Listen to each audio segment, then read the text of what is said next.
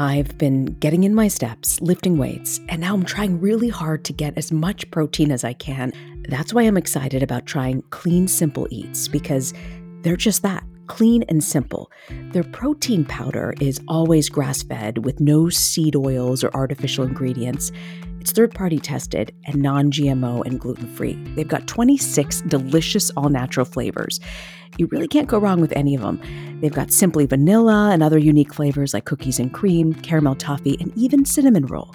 I have a feeling my entire family may just like Clean Simple Eats protein powder, and they're probably going to use it every day because it's so easy to put into your milk or a recipe my daughter loves to bake, or in a smoothie, which my son loves to drink almost every day. It's amazing, really, in any form. Visit cleansimpleeats.com and use the code ASKLISA20 at checkout for 20% off your first order. That's cleansimpleeats.com with the code ASKLISA20. 20% off your first order. This episode is brought to you by Visit Williamsburg. In Williamsburg, Virginia, there's never too much of a good thing. Whether you're a foodie, a golfer, a history buff, a shopaholic, an outdoor enthusiast, or a thrill seeker, you'll find what you came for here and more. So ask yourself, what is it you want? Discover Williamsburg and plan your trip at visitwilliamsburg.com. Episode 86, How Do I Pay for College Without Going Broke? With special guest, author Ron Lieber. All right, I was very emotional for you. I am dying to know, how did college drop-off go? It went well, Rena. It went well. I will tell you, I got the saddest the last night we were home before we took her. I'd sort of been holding it together pretty well, and we had a long to-do list. And the night before we left to drive her to college, we went out to dinner with my in-laws and my husband's sister, and that was the last thing on the to-do list before taking my kid to college. And as soon as we came home from that, I just got this huge wave of sadness. And I think that all of the to-dos had held that at bay for a while. Yeah. And I got sad and weepy. And I was weepy as I kissed her goodnight, the last night sleeping in her bed under these particular conditions. And then we were okay. We got up, we got in the car, we dropped her off. She seems to be doing great. Texting is fabulous. It lets us stay in touch without overwhelming her. It can give us a quick touch, a quick hit. I send her darling photos of her little sister. She always responds to those. So if I really need to know that she's alive, I'll send her a cute picture of her sister. So far, so good. Oh, well, my eyes are watering just thinking about it. I'm so emotional when people, it's like a new stage of life, but it seems like this was such a special year because I think a lot of parents are happy to see their kids finally be able to get off into the world in a way that you probably couldn't have imagined. Yeah. And I was really grateful for her on the timing, just in terms of where COVID is. It made me that much sadder for kids in the last couple of cohorts to be able to do a normal drop-off with her. Right. What a big deal. Well, you know what else makes me cry is the idea of paying for college. Yeah. You said it. So I'm so excited to welcome our next guest, who's a friend of the podcast. We've got Ron Lieber, who's the author of The Price You Pay for College, an entirely new roadmap for the biggest financial decision your family will ever make. Ron has been the Your Money columnist for The New York Times since 2008. He's written a personal finance column for The Wall Street Journal, and he's also the author of The Opposite of Spoiled, Raising Kids Who Are Grounded, Generous, and Smart About Money. That was an instant New York Times and Wall Street Journal bestseller when it was released back in 2015. Ron, welcome. Thank you for having me. We're absolutely delighted. Your work on families and finances and money is really quite unparalleled, and we're just honored to have you join us. It's a pleasure. So, Ron, I want to start off and ask you a little bit about, where do you even start? That's one of the questions that we were asked was, how do you start filling out scholarship applications? Are there any good websites? Is it one-stop shopping for forms and grants? Where does a parent begin? Well, I think it starts with the parents, if there are two, and that includes a situation if there are, step-parents involved, if there's a divorce, or if you're parenting solo. Either way, it starts with a conversation either with your spouse or your ex, or an internal conversation or one with a close friend, about exactly what it is that you are able to do here and what you are willing to do, because sometimes there's a pretty big gap between those things, and that's okay, right? You don't need to apologize to anyone, but you need to be prepared to explain what you're able and willing to pay or to borrow to your child. And often parents, when there are two, are actually in conflict about that, and they haven't been able to, or just taken the time to, successfully articulate to one another what it is they think they ought to pay for all of this and why. And you had better be on the same page about this before it starts, because you don't want your child or children, if you've got multiples at the same time, to get the wrong idea about what is in the realm of the possible financially. And that's before you even get into, you know, the odds of getting in someplace in the first place, or getting a decent financial aid package. I love that. You know, so there's this huge broad framing about the adults in the picture coming together and figuring out, what are we looking at here? What is available to us? What is possible for us? What are we willing to do? And I also love that idea of the adults getting on the same page before bringing the young person in, because clinically I've certainly seen plenty of situations where the kid gets caught between adults who are not in agreement, which is as if the college process weren't hard enough already. Right? Yes. It's really tough. Okay, so let's say this has happened. Lots of good thinking has happened. And the family is thinking, well, we know what we're willing to do. We'd love to see what money is out there. So we'll come back to the question of financial aid. But just in terms of scholarships, like, is it really true that there's all this scholarship money laying around that no one's using? If so, how do you find it? Like, where should parents even start on that one? Yeah. So here's my feeling about that. You know, some of those websites that you see on banner ads all over the internet are kind of scammy, right? They take your money and, you know, maybe they send you a list, but, you know, it's places that are that don't exist anymore, or the information's outdated, or the odds are long, or, you know, the scholarship money is, you know, $500 here or $1,000 there. You know, every couple of years you'll see some viral story of, you know, some teenager who spent 3 months applying for 500 scholarships and, you know, ended up with $72,000. So I'm not here to say that it doesn't happen. I'm here to talk about odds of success and how much time you and your child really have to devote to this project. Because my feeling about it is that shopping intelligently and asking for a better deal appropriately, when appropriate, which is two different things, you know, will often yield a five-figure swing in your direction, sometimes many tens of thousands of dollars, with a well-placed, well-articulated email that took you 15 minutes to write, but it might have taken you a couple years to understand enough about how the system works to be ready to write that email. So that's kind of a long way of saying that you can absolutely find a way to pay less, but I'm not sure you should necessarily cast your lot or your entire lot with some random website that's promising, you know, 17 scholarships. You know, Ron, if we're really honest about it, college is big business. It is a business. It's not a charity. They want to make sure you're going to come, you're going to pay your tuition. We had a question from a parent saying, you know, does it affect my child adversely if I genuinely have need? Like, we can't afford it. We're going to need financial aid. Could that ever hurt you by being that open and honest? I mean, you have to be transparent. You're showing your finances. Sure. It depends, right? So there is a category of schools that are need blind, which means if you have financial need, if you've filled out the FAFSA or the CSS profile, which a couple hundred private colleges require you to fill out, and those formulas and spreadsheets spit out a number that say, yeah, you can only afford to pay X, which is less than the Y that, you know, your chosen university costs. You know, then you have demonstrated need, right? And some schools will not even look at your need before deciding to admit you. And then once you're in, there are a smaller number that will meet your full demonstrated need.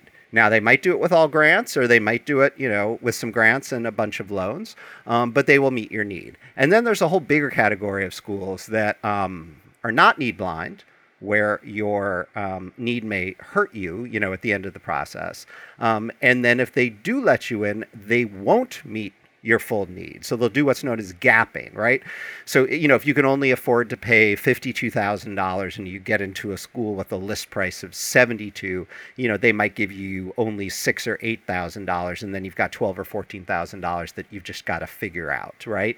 And they are banking on the fact that you will, which gets into, you know, the sort of deeply emotional part of all this, which the colleges are, in some senses, taking advantage of, because as you said in the question, they are businesses, and they are sort of pricing and discounting accordingly.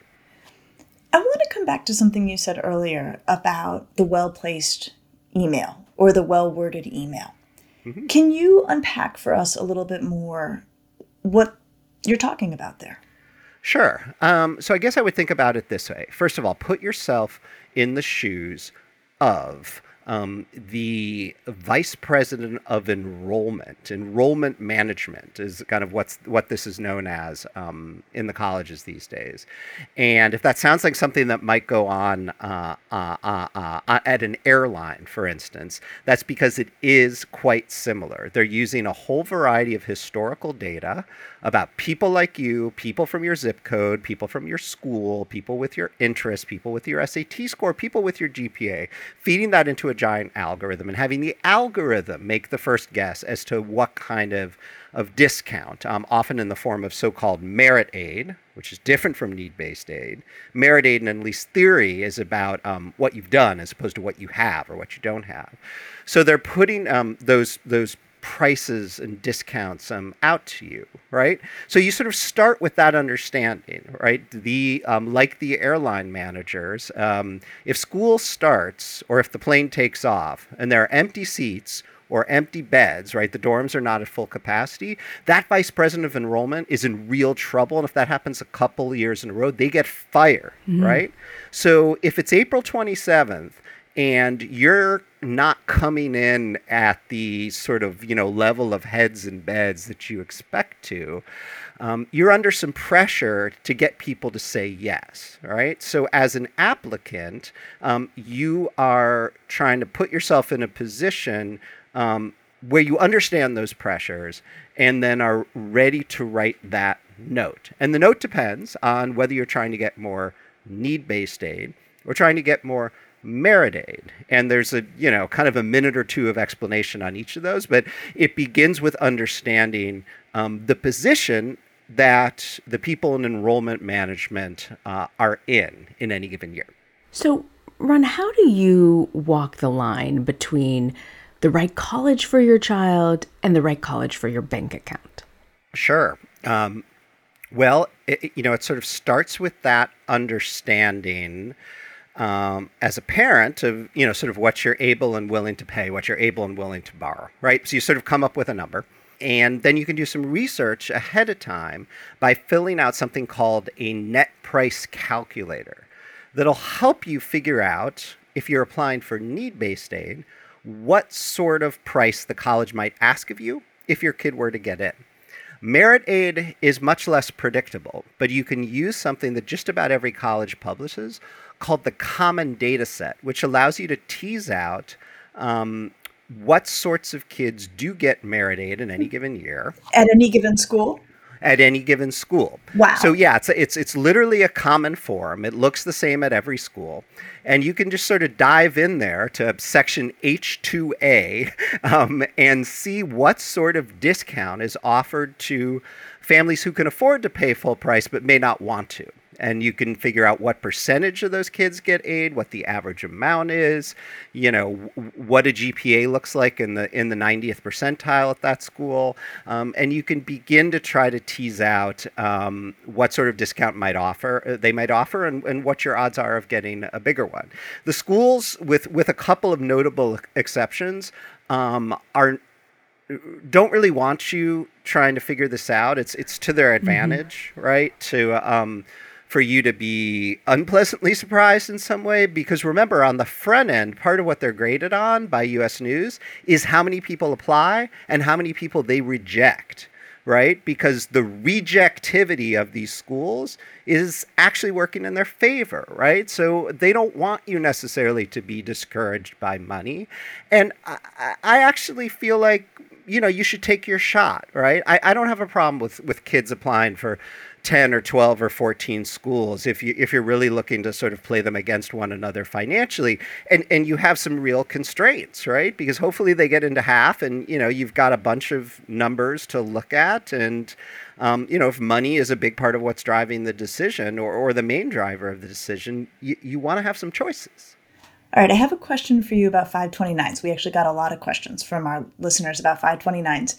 But I just have to pause for a moment and say, you know, as you talk through all of this, I find myself quickly feeling overwhelmed. Like, it's so complicated, right? Yeah. And there's so much detail. So Ron, true. For our readers, our listeners, this is in your book, right? A lot of the deep dives on any of these topics that you are giving us a broad overview. If people are feeling what I'm feeling, which is this sort of like, holy moly, this is so much and so many complexities, your book, if they were inclined, would walk them through this all in quite a bit more detail. Is that right? Yeah. Thank you for bringing it up. I mean, the book is totally linear. And I gave a lot of thought for a lot of months about exactly what order it should be in, to make sure people understood how this worked, how to shop, right? What to be looking for, the things that might confuse them. Section 2 of the book is all about the things that will trip you up emotionally, right? Because this is very much a psychological game. Yeah, it is. That's being played with pricing and with, you know, parental desire and you know, kids' ambition, or is it parents' ambition? I always forget which And it, you know, the book was longer than I expected, and in fact, it wasn't long enough. There was so much interest after the fact in this sort of merit aid concept that we've touched on that I'm building an interactive course that's just about that, right?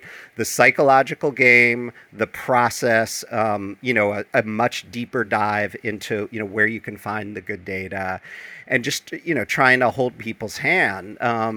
Because, you know, people wanted more. And, probably once a week during the spring, you know, people who know me or have my cell phone number get me on the phone, and, you know, they sort of send me the details of what they're dealing with. And I sort of write them a script and explain what's going on, you know, and it's just 10 minutes of my time. And then they write the 15-minute email, and $26,000 shows up, $52,000 over 4 years. That's amazing. And, you know, I think people don't understand that it's okay to ask for more. And in fact, it's essential when we're talking about, you know, one of the most consequential decisions your family will ever make. Lisa, to address your point from a feelings perspective, because it was in fact a feelings question and not a finance question.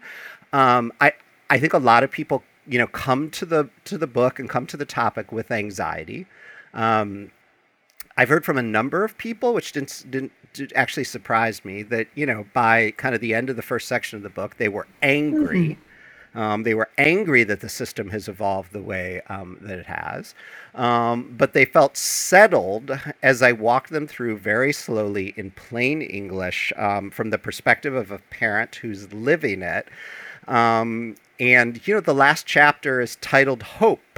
And I'd like to think that by the time this is over, because by the time I was done reporting, I felt this way too, that people will feel some hope, that there really is a school out there for everybody, and a number of great ones don't charge anything near the list price, including for people in the 1%. And, you know, oftentimes people just don't understand that's how it works and how the game is played. And so I'm just trying to give people the tools that they need, not just to sort of navigate the process, but to calm the hell down. We're going to pause, take a quick break, and on the other side of this break, we're going to ask you about financial planning, particularly 529s and are they worth it? We'll be right back. You're listening to Ask Lisa, the Psychology of Parenting. I'm all for healthy habits, but I don't trust quick fixes. This is why I love Daily Harvest. They take all of the work out of eating well, and all I have to do is enjoy. Daily Harvest makes it so easy for me to eat in the nutritious and delicious ways that I like. They take the planning, the prep, the cleanup out of cooking, and they deliver meals that are packed with vegetables and fruits straight to my door. The other thing I love about them is that it's not the same old boring meals. I love their dragon fruit and lime smoothie. I also love their butternut squash and rosemary soup. They also have this wonderful herb squash and asparagus risotto. Create healthy habits that last with Daily Harvest. For a limited time only, go to dailyharvest.com/asklisa to get $30 off your first box plus free shipping. That's dailyharvest.com/asklisa for $30 off your first box and free shipping. dailyharvest.com/asklisa. EarthBreeze Eco Sheets look just like a dryer sheet, but instead of being a dryer sheet, they're in fact an ultra-concentrated liquidless laundry detergent. It's really the best of all worlds. EarthBreeze is tough on stains and odors while being kind to the planet and to your skin. Personally, I get a huge kick out of using EarthBreeze. I love the fact that it takes up less space, is better for the environment, and yet it leaves my clothes smelling so good and it gets them so clean. Here's the bottom line. Making a positive impact in the world doesn't have to come at a cost to you. My clothes are clean, they smell great, and I feel like I actually did something good, not just for my laundry, but also for the earth. Right now, my listeners can receive 40% off EarthBreeze just by going to earthbreeze.com/asklisa. That's earthbreeze.com/asklisa to cut out single-use plastic in your laundry room and claim 40% off your subscription. earthbreeze.com/asklisa. This message is sponsored by Greenlight. We spend a lot of time teaching our kids please and thank you, but one thing I've realized I haven't spent a lot of time teaching my children is how to be financially responsible. We started using the Greenlight app, and it's made a difference in helping them have that conversation about money and to really understand how it can affect their lives. Greenlight's a debit card and a money app that's made for families. I can send money to my kids, keep an eye on their spending and their savings. I didn't think I would need this app, but my kids are absolutely loving it, and they're getting the concept of what it means to save. I love the lessons they're learning. I love the games they're playing. I love that they are being educated at a younger age that you need to learn how to save. Sign up for the Greenlight app today and get your first month free when you go to greenlight.com/asklisa. That's greenlight.com/asklisa to try Greenlight for free. greenlight.com/asklisa. Welcome back to Ask Lisa, the Psychology of Parenting. We're joined by our incredible guest, Ron Lieber, the author of The Price You Pay for College, an entirely new roadmap for the biggest financial decision your family will ever make. Okay, Ron, so knowing that your book exists as a life raft out there, if anyone is feeling like they're drowning in all of these details, back to the details. Talk to us about 529s. We got a lot of questions. Here's one we got. I have 4 kids. The amount we have in our 529 is not nearly close enough to help all 4 of these kids through college. How should I be thinking about this? Good question. Sure. So let's start by explaining, briefly what these things are. So a 529 is a tax-advantaged savings account, investment account, and you use it to pay for college. And in many states, you can now use it for K-12 private school. I'm not sure that's such a great idea because, the longer money has to grow and compound on itself, kind of the better off you are. And so I'm not sure you want to be putting money in there when a kid is age 2 and then yanking it, when they're 5. Much better to wait a little longer if you can. Not everybody can do that. So when I say tax advantage, often you get a tax break of some sort from your state when you put the money in, or at least in the year when you put the money in. And then when the money comes out, you don't have to pay federal tax, no income tax, no capital gains tax on that money, as long as you use it for any and all college expenses, including travel, including room and board, including computers. It's a pretty generous definition. So you can see why it might be advantageous. The more you save and the more it grows, the more taxes you avoid, the more tax breaks you get on the way in. It can be better than just putting the money aside on your own. So you have to be able to afford to do that in the first place. It's a privilege to have that extra money. For people who are lucky enough to be able to do it, great. It's an incredible tool. To the parent who has four kids and doesn't feel like they have anywhere near enough, I would encourage you to think about something that I've termed the McKinley rule, which is named after a financial planner in Wisconsin named Kevin McKinley, who first explained it to me, although I think he's not the only person who has talked about it this way for decades. Just think about it in terms of thirds, right? Save a third. Right. So University of Wisconsin probably costs, $100,000 for 4 years. So Mr. McKinley, for his kid, I think he had more than one, but I remember interviewing his daughter at one point. So let's just assume he has one, right? You want to save $33,000 over the course of 18 years. Now that starts to feel doable, right? Maybe it's $1,000 a year, so that's call it $75 a month, and that appreciates at 6% annually, let's call it, and pretty soon you're just about there. Then the next $33,000 you pay out of current income. Now this is harder, right? If you have a six-figure income, even trying to come up with $8,000 spare dollars after taxes isn't easy. Right. So maybe you get a side job. If you can't get a side job, you don't take vacations for those 4 years. You eat rice and beans, you chase, you change, a couple of other habits and you try and make it work. And then you borrow a third. Maybe a parent borrows $17,000 and the kid borrows $16,000. Now, in fact, the kid can borrow as much as, I think it's $33,000 under the terms of the federal student loan program, right? So maybe you divide it differently. You're like, maybe the kid borrows everything, and maybe the kid works during the summer and during the school year, and all of a sudden, you've got another $25,000 in kid income to play with, and you start to work the numbers that way. Pretty soon, it starts to feel reasonable. Now, it feels way less reasonable if that kid from Madison, Wisconsin actually wants to go to the University of Chicago, where the cost of attendance is now over $80,000. Per year, right? Not for 4 years, but per year. So you do that math and you've effectively got to triple everything.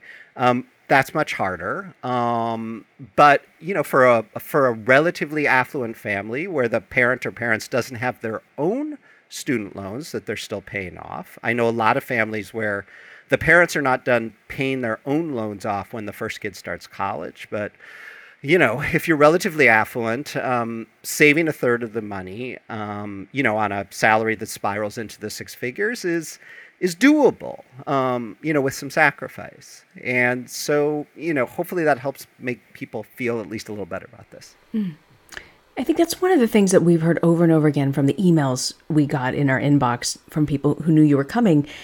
Parents are asking, I don't think I'll be able to put much towards my kids' tuition. I've got my own loans.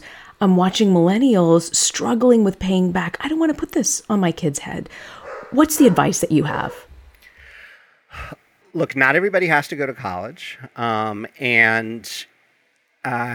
With each passing year, we hear about more efforts, small scale ones, but they exist, particularly at the tech companies, to, sort of bring people along and bring people in who do not have college degrees. And so, you can take your shot at a white collar job, and certainly blue collar jobs, without the degree, right? This isn't a requirement.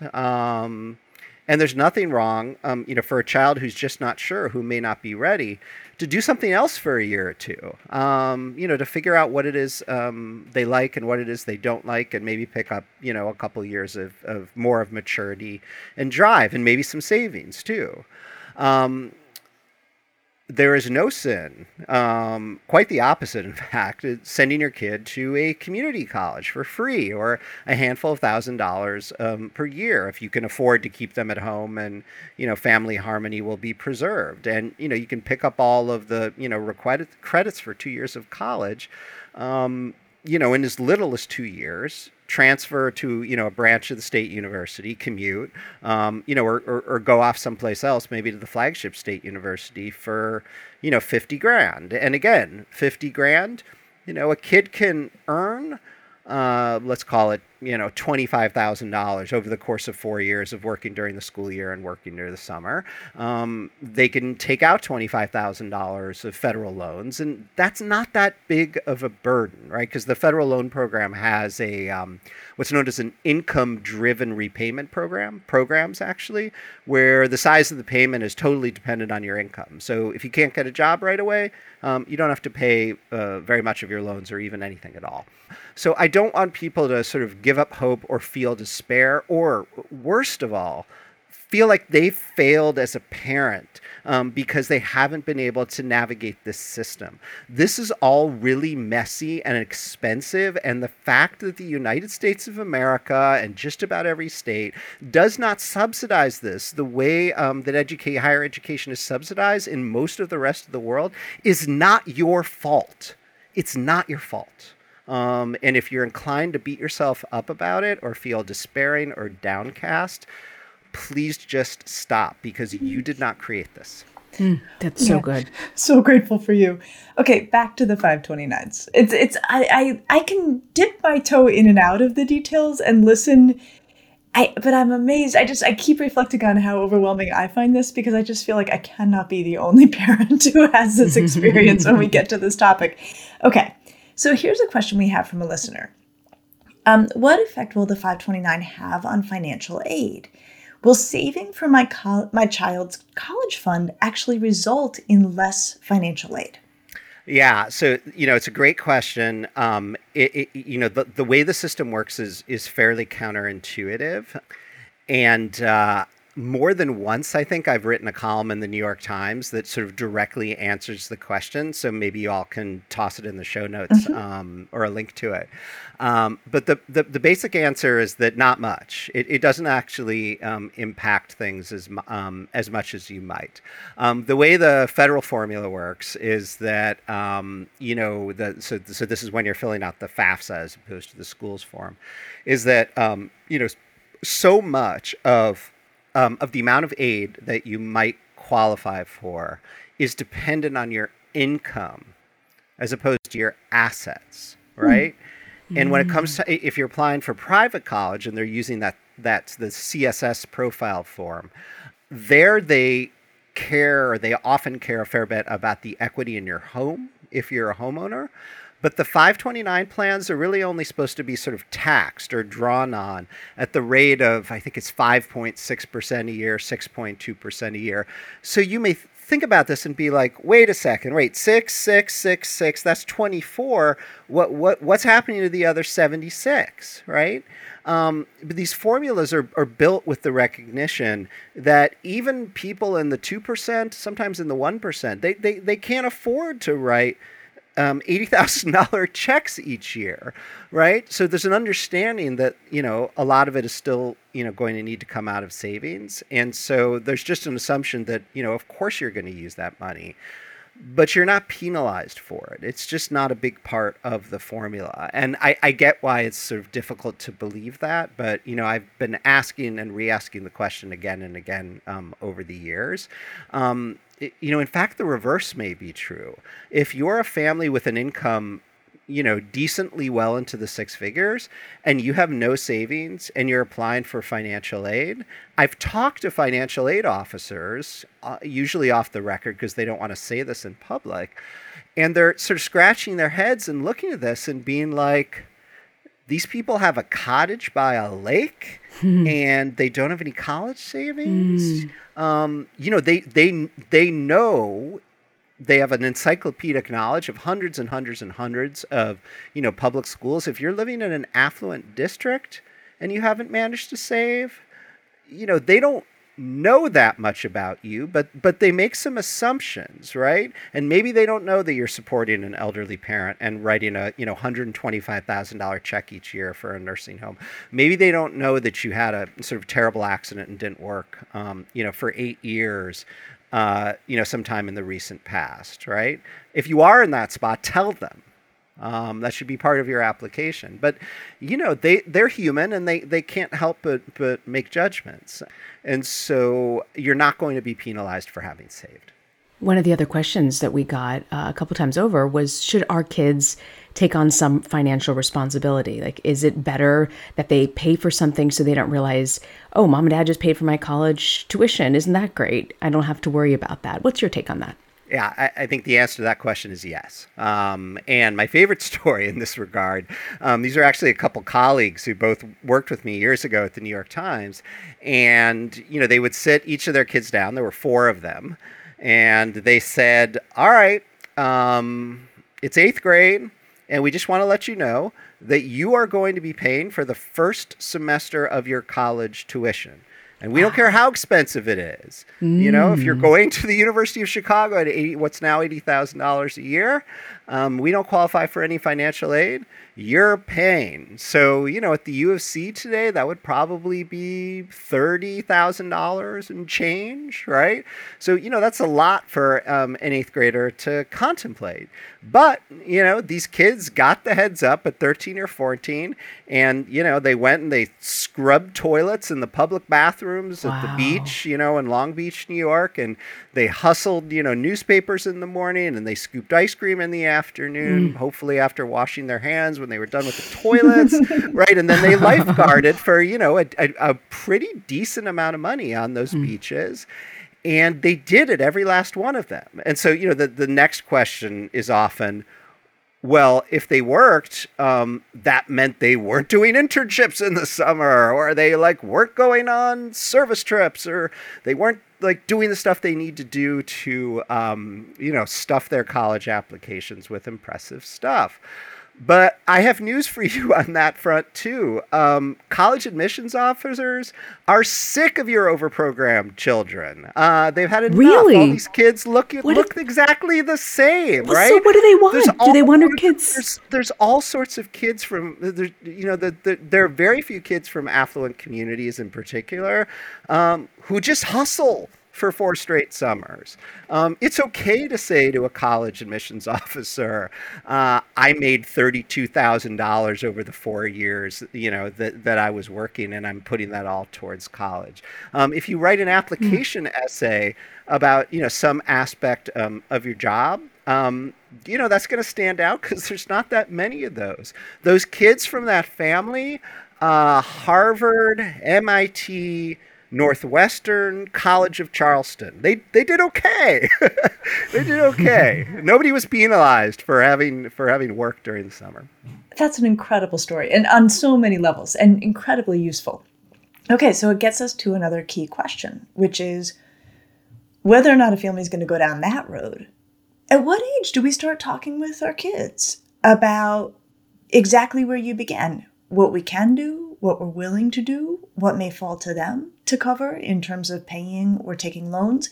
When should these conversations begin with our kids? Yeah, so here's what I would suggest. And this is what we've done in our household. So we started saving in a 529 account, you know, right after my wife, you know, sort of peed on the stick, right? Just kind of when you have to start. Yeah, we started right away with whatever we could, and we elected to get the account statement on paper. And starting at a pretty early age, you know, when our oldest was 5 or 6, and we're about to start doing it with the 6-year-old too, that thing would come in the mail, and I would open it up, and I'd say to her, Talia, we have 9% of your college paid for. Mommy and I have been saving, and one of the reasons, you know, we work extra jobs is to make sure that you're going to have enough money, that we're going to have enough money, or to try to have enough money so that you can go wherever you want without us having to think too hard about it, because that's not how it was for me, right? I was on need-based financial aid and it was a real struggle, and we'd like to make it so that it's not that way for you. And so, you know, some of that went over her head when she was younger, but what was implanted was, you know, an expectation, right? That she was gonna, go, right? That we wanted her to go, that it was going to be an option for her, that she should try not to, you know, think too hard about money and just think about the things that she was passionate about. And, you know, we've given her more detail over time. She's a rising junior in high school now. But then we sat her down before her first year in high school. And we said to her, look, we think it's only fair that you know a little bit about how the system works. And, you know, there's a group of 20 or 30, 40 schools that don't do any discounting based on what kind of student you are. You know, that just doesn't come into play. But there are some really good schools, the University of Chicago, Duke University, Oberlin, Kenyon, Macalester College in Minnesota, Grinnell, that will, Tulane is another example, that will discount or even give you a free ride if you're an extraordinary student. We are not telling you this. We are not telling you about this so-called merit aid system to put more pressure on you. We want you to be happy. We want you to sleep when you need to sleep, and we want you to pursue the things that you're passionate about. But we did not want to end up in the situation where you only found out about this in your junior year, and maybe because we didn't meet our savings goals, you know, your choices were constrained. And then you would say to us, how come you didn't tell me there was this opportunity to, like, effectively earn my way to bigger discounts with, you know, kind of a lights out academic performance? Because then, you know, maybe I wouldn't have screwed around as much or whatever, right? So we felt like it was only fair that she knew how the system worked. Now, Lisa, you may remember this, but like adolescent psychologist Twitter was really angry with me when the excerpt from The Opposite of Spoiled showed up in the New York Times with the headline, you know, your kid's grades could be worth $100,000. You should tell them in eighth grade, right? People were really mad, right? But I just think, you know, again, we didn't create this system. It would be nice to blow it up, right? And I'm trying to do my part to change things, but it's not going to be easy to change it, right? And so we're faced with two bad choices. Do we hide useful and important knowledge from them in the hopes of, like, keeping the pressure off? Or do we actually give them the information that they need to make intelligent decisions for themselves while being very careful not to put pressure on them? And I just don't think it's a close call, right? We don't want them to wake up at age 16 or 17 and be like, how dare you? How could you, in the name of protecting me, kept this information from me that literally affects my life and the choices that I have? I mean, I don't know. Do you all think it's a close call? I don't. Well, here's what I think. I think, first of all, information is power. The entire goal of psychotherapy actually is to just make more choices available to people, to have people not feel constrained, right? So, you know, anything that really in life helps people feel like they've got more options before them, I think the better. But the other thing that really I think is critical in this, it's not what you say, it's how you say it. And so part of what is so valuable for us is to hear how you said it to Talia. That if a family wants to say that, your language, your tone, your matter-of-factness, I think is so powerful. And I think that often gets lost in the written word, right? I think that doesn't always translate well. And so I think it's wonderful for people to know as parents what their options are, and then to decide as a family how they're going to let their kids know what their options are. And that's the goal, to have options. Yeah, and I don't want to oversimplify the psychological complexity of some of this, because there are plenty of families who are in a spot where, you know, all they're going to be able to pay for or borrow for is the price of the flagship state university. And at that point, you know, the conversation in eighth grade is you can and should, you know, sort of take your shot at, you know, the University of Chicago or Tulane or, you know, Pitzer or Whitman or whatever. But we just need you to know that it's going to be very difficult to do without you getting a bigger than average merit aid package, you know, from those institutions. And really the only way to do that is to take your studies as seriously as possible. And that doesn't come with an apology, by the way. Doesn't come with downcast eyes. Again, right? Can't say it enough.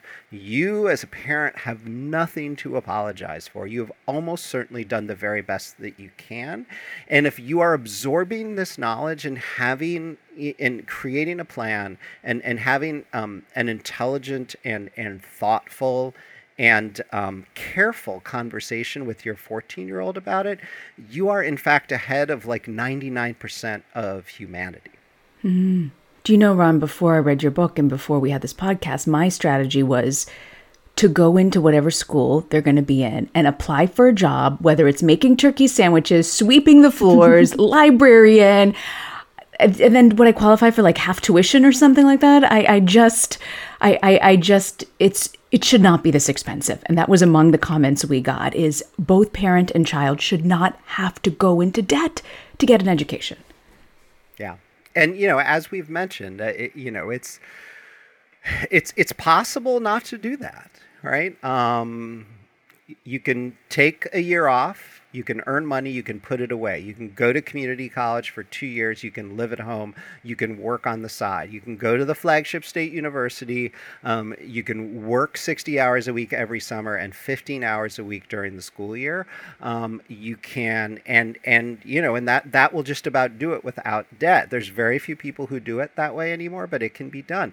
You can go and serve our country for 3 years or longer in the armed forces and, you know, come out with a pretty good sized set of educational benefits that will pay for or come close to paying for college. You can do ROTC, Reserve Officer Training Corps, and, achieve similar results. So it's not impossible, but many people feel it's impossible because they're all wrapped up in, sort of the prestige game, right? The window sticker on the back windshield with, sort of the fancy nameplate. And community college or joining the Coast Guard or, taking a gap year to work, those things aren't part of the list of what it means to be a successful parent for a lot of people who didn't have any problem going to college themselves and who feel like they're a failure if they can't do it for their kids. Mm-hmm. And again, let me just say, things are radically different from when we all went to college, and nobody should be beating themselves up over not being able to do what their parents did for them, or not being able to solve for all of the mistakes that their parents may have made in not doing it for them. Amazing. Ron, thank you so much for being with us. I have learned so much. I feel much better. I feel like I can think about these details without becoming overwhelmed. We are so grateful for your time. Thank you for having me. Of course. And I want to remind everyone, the resources Ron talks about, and especially the title of his book, are all available on our show notes. So be sure to check it out. So Lisa, what do you have for us for Parenting to Go? Well, I'm thinking about what Ron said about the prestige question and how that is lurking around so often in family life. And I agree with him completely. This is a completely different ballgame than when we were applying to college. Getting into college is much different and much harder. The financials are much different and much harder. And so the more that parents can lay that down, set that aside, come to this as neutrally as they possibly can about what's going to work best for their kid and best for their family, financially and otherwise, the better. So much to chew on and so much to think about, Lisa. We want to thank Ron Lieber. And we hope you join us next week. We're going to talk about sleepovers. Do you really have to send your kid to sleepovers? Lisa and I are going to talk about that. I'll see you next week. See you next week.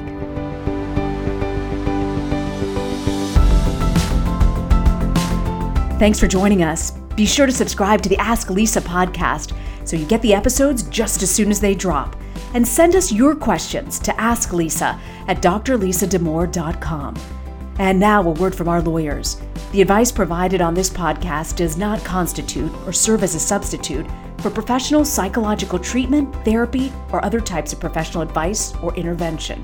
If you have concerns about your child's well-being, consult a physician or mental health professional. If you're looking for additional resources, check out Lisa's website at drlisadamour.com.